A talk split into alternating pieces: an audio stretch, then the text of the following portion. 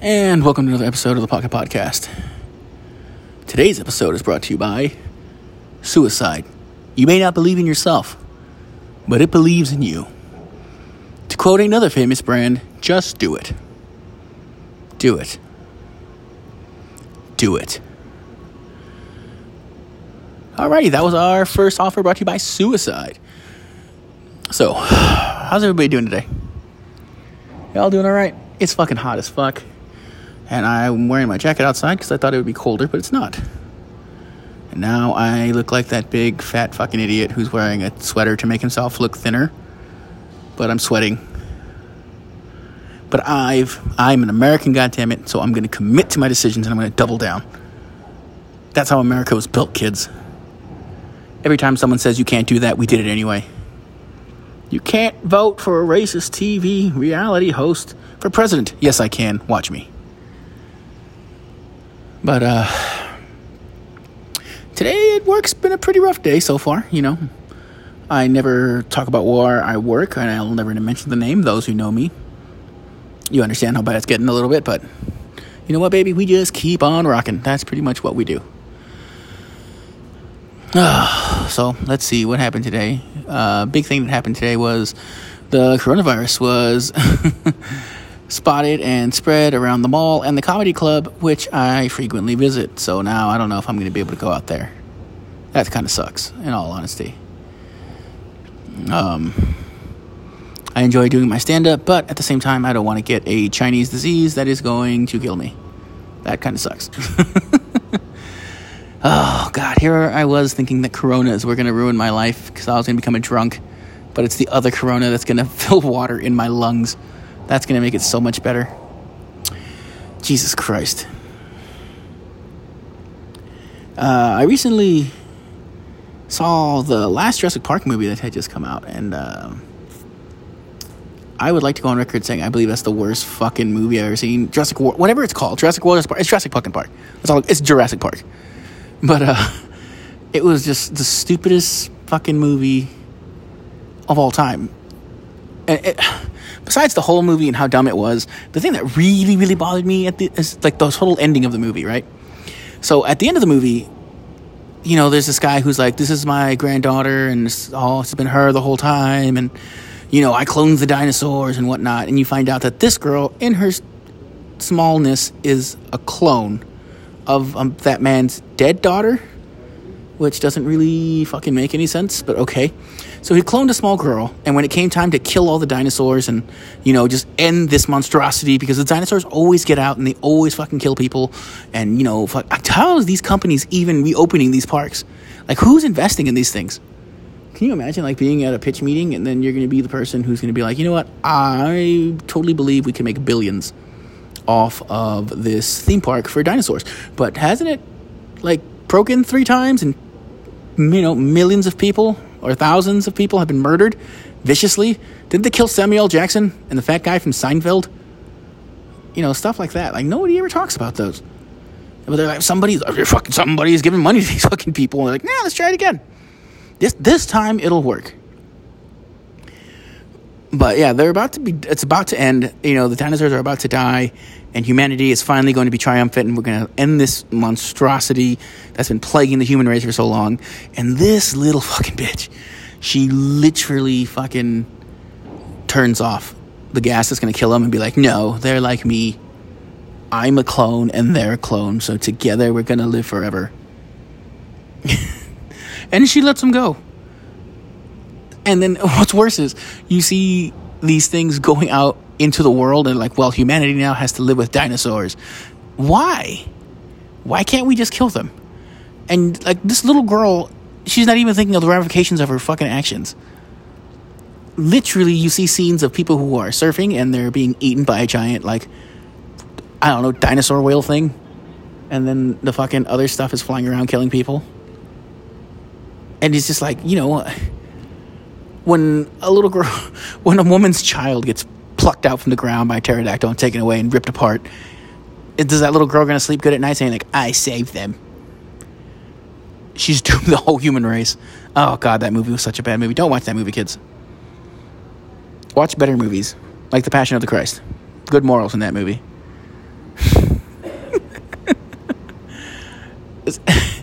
uh, the thing I the issue, I don't have an issue with religion and Christ in general, but that movie where I remember when my father was so upset because he thought the movie was like the entire like life of Jesus Christ, right? And the, basically, to summarize, the Passion of the Christ is, "Hello, I'm ah," and they beat Jesus for two hours. That's literally the whole movie. It's a snuff film where they beat Jesus Christ, and it made Mel Gibson so much fucking money. Now he can just say all the dirty anti-Semitic shit that he wants. God, I miss Mel Gibson. In, does anybody else miss him in action movies? Like he was the best. Too bad he hated the Jews. You can't do that in Hollywood, kids. Also, like, how did that even come up when he got pulled over? Can you imagine being that officer? You know, like, oh god, this guy's speeding, so you got to chase him down. And after you chase him down for a little bit, he's just chilling in the car, and you're like, uh, "Excuse me, sir, do you know how fast you were driving?" And he's like, "I'm, I'm Mel Gibson." Like, oh my god, Mr. Gibson, uh, sir, are you intoxicated? Can you answer? I hate the Jews. That's pretty much the entire story of Mel Gibson. And I don't know, since then, he hasn't been in a movie ever since. God, I miss that guy. That mullet in Lethal Weapon was so deadly. It was the greatest mullet of all time. Do you remember that shit back with uh, Danny Glover? I'm getting too old for this shit. As a ch- as a child, I never understood that until I hit my 30s, and now I realize what it is to be too old to do this shit. I get that way about anything, like taking out the trash in the middle of the summer in Texas heat. I'm like, ugh, I'm getting too old for this shit.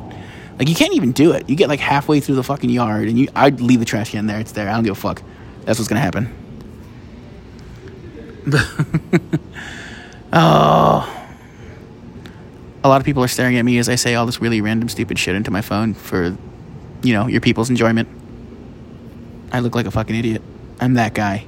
I'm like that black dude who's bumping his music over the phone really loudly, especially when you're in the bathroom or you're in any public space because if there's anything that I want to hear, it's Ginuwine's In Your Jeans as I'm buying my mocha latte at Starbucks in the morning. he's like, oh, I just need my coffee to start my day in those jeans. And he's just sitting there. He has a do rag. We all know he has a do rag. He has those baggy pants with some type of like fucking design pattern in the back. And boots, most likely, that are untied. And do, do, we even, do they even do that anymore? That was a big thing when I was growing up in the early 2000s. I don't know. I'm not uh I'm not hip for today's kids. I'm in my 30s. I have an actual job. Ah, it is what it is. Oh, that's that's never fun, boys and girls. Hopefully, I I want to get to that point where I just get so old, where like I, I can just say random shit and it's like the most profound, awesome shit in the world. I want to be so old where I don't understand anything and everything scares me. That's what I want. I want to be that kind of old person. Like I want to get like dementia so I can like have an excuse to flip off little kids and run around fucking the park naked. But the downside is I don't notice that I'm flipping off little kids and I'm running through the park naked. oh, that's to be so fucking awesome.